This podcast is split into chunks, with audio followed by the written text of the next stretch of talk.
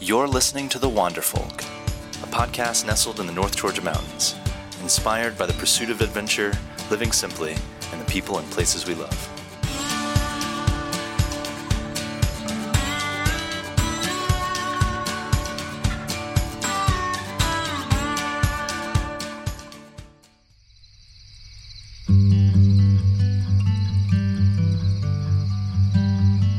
Today we sit down with Luke Dilbeck, a Folk Apothic at Deep Roots Orchard. They are purveyors of all organic and wild harvested herbs, mountain medicinals, local produce, mountain knowledge, and all things folk. They produce small batch products grown, harvested, and created in the hills and hollers of southern Appalachia. They are old school by choice and believe in a simpler way of life. Sit by the fire, have a cup of tea, shop for a bit, take a yoga class, swap a few stories. Now here's Luke.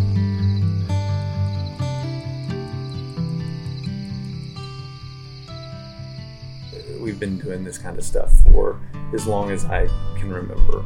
Um, Memo grew up just up the road uh, a little bit, and this has all been family land for generations. And when I was little, Papa would work in the garage and Memo would work in the gardens. And my cousin Jody learned how to fix engines, and I learned how to grow things. And both of them would teach me uh, you know, we would head out to Tumbling Creek in the springtime and gather plants in, in the summer. Uh, and I just, I listened and uh, fell in love with being outside. I fell in love with making things, uh, little mountain medicines uh, that would always help because Lord knows she would shove those down my throat as a kid. And, but they worked, you know?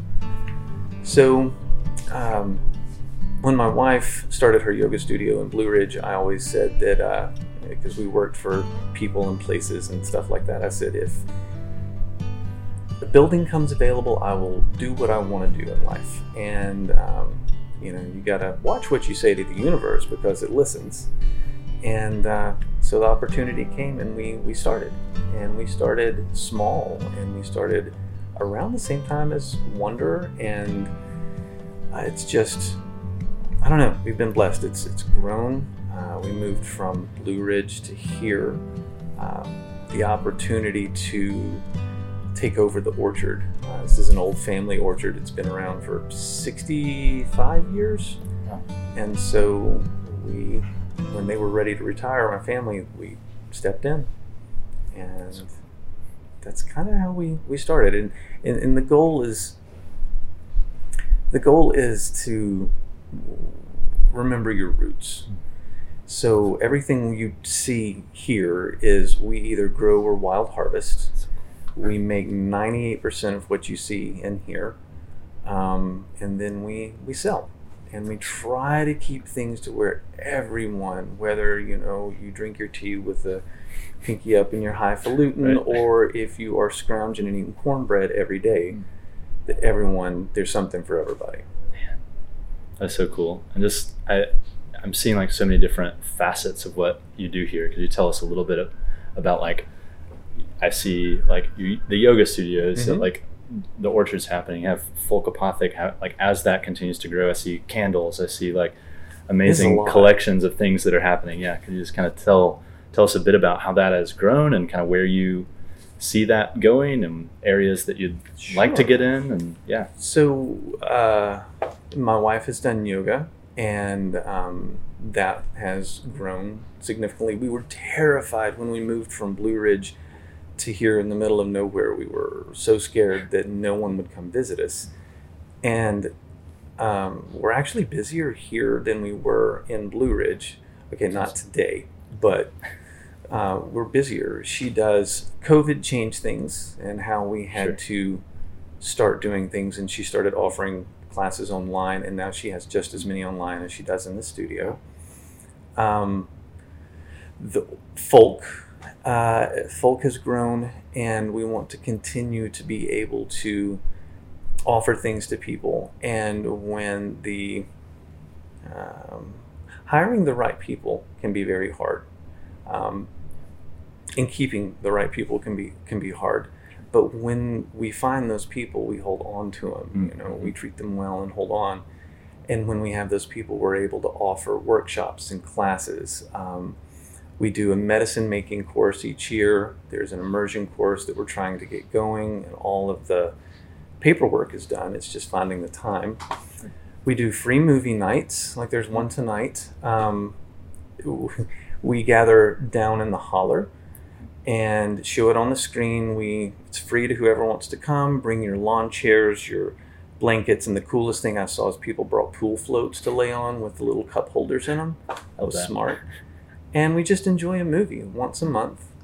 Um, we have festivals each year and just different classes to teach people uh, old mountain ways. You know, and the movie tonight is Deliverance, Oh, good to know. classic. Definitely a classic. Uh, the orchard, uh, it's just, I grew up in the trees here and loved it from the time I was a kid. And so when the chance came and my family was ready to retire from it, um, the kids didn't, they're doing their own thing. And so he was like, Luke, do you want to do this? And remember what I said about the universe when you Right. picture, yeah. So it was time. And we stepped in, and I have not, it's a lot more work than I remembered it being. Uh, but the goal for everything is to continue for folk to grow, to continue helping people, continue teaching people how to do things on their own. I know that may be counterproductive to business, but it's important that folks know how to make their own stuff. We Absolutely. teach people how to grow their own vegetables, how to tend their gardens. Um, and then the bakery opens in oh next week. And so it's a full-fledged bakery and we're offering little little lunches so Oh, to cool. say you know while Mhm. trying to stay under the ag department. Um, uh,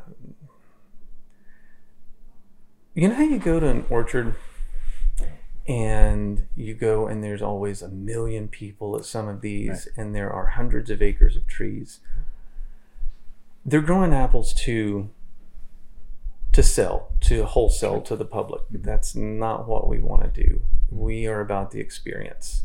That. it's coming here it's bringing your family it's creating traditions. So cool. it's grabbing a fried pie or a lunch and picnicking in the orchard. Hmm. And that's what we long term want to be is just a place of experiences. All the things i loved as a kid hmm. we want to share so we do the movies we do the fire on the mountain the music in the holler and we cook for you and we roast a fire we tell stories and we play music we have a stage um, we, the picnics in the orchard are such an easy, nice date thing to do. Yeah. Um, I don't know. I, it just feels like in, a, in, in in today's world, everyone is busy, Hmm. and they are craving something simple. Right. That's that's what we want to be.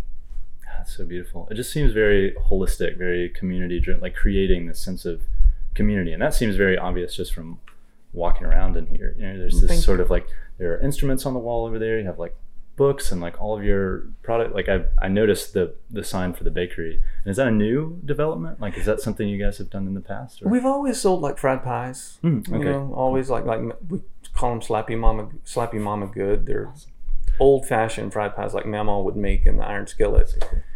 But um, May decided she wanted to do a full fledged bakery, and so we'll have the bagels, the pies, the cakes, all all the way around. And our long term goal is to have something simply called the table, cool. and some shifting of things, and it would be one long farm table, one sitting per night for dinners, and it's all fresh and all gathered within 30 miles.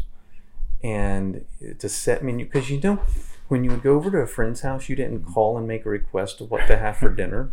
You went. You sat down at the table, and you enjoyed what was cooked for you. Mm. So that's our thing to do on um, Thursday, Friday, Saturday, and Sunday. Long term is to just have the one big meal, set menu of local foods uh, prepared, and we'll see how it goes. That's so cool. That's so cool. Yeah, and continuing that like really beautiful like community driven Absolutely. idea. That is that is absolutely stunning. I think and I think rare as well. I think that that's not something in a lot of ways is something that you are trying to preserve that has been something that has kind of like gotten off the radar of most people in terms of like the way that they view community and being around like for music and for movie night and for a huge table spread for Yeah. this like a local area. I think that's that's incredibly beautiful. And I think rare, or maybe not rare. maybe not it- so rare. It's it's it's, Yeah. it's getting more rare. Mm-hmm. I've I've always said that Appalachia has been the land of the forgotten. And if you keep going back, I mean, you see. I mean, I think was it Time did something, and and the New York Times back in the, the 30s and 40s did. They would send people here to do interviews, and they would interview us, and then there would be a, oh, we need to help, or we need to do this, and then people would disappear we don't need help. We have each mm-hmm. other. Mm-hmm. And community anywhere, but here in Appalachia is usually tight, very tight knit. And we take care of each other. You know, James up the road just had a baby. You got to take him food. Uh, so mama don't have to cook. Right. And when there's a death, that is how you take them food. You pack the refrigerator so they don't have to think about anything. Um, we have to look out for one another, not just community. We, we, we really need to do that as just human beings. yeah, agreed. But it's one of the reasons I, I love it here. I grew up here, was raised here, and my son moved, um, lives in Nashville now, and he always wonders, you know, why do you stay, Dad? You know, your your views are a little different than others around you, but it's the beauty, the sense of community. And I know right now, if I needed anything, all I've got to do is step out on this road, and they would give me the shirt off their back. And I'd do the same. It's beautiful. That's absolutely beautiful.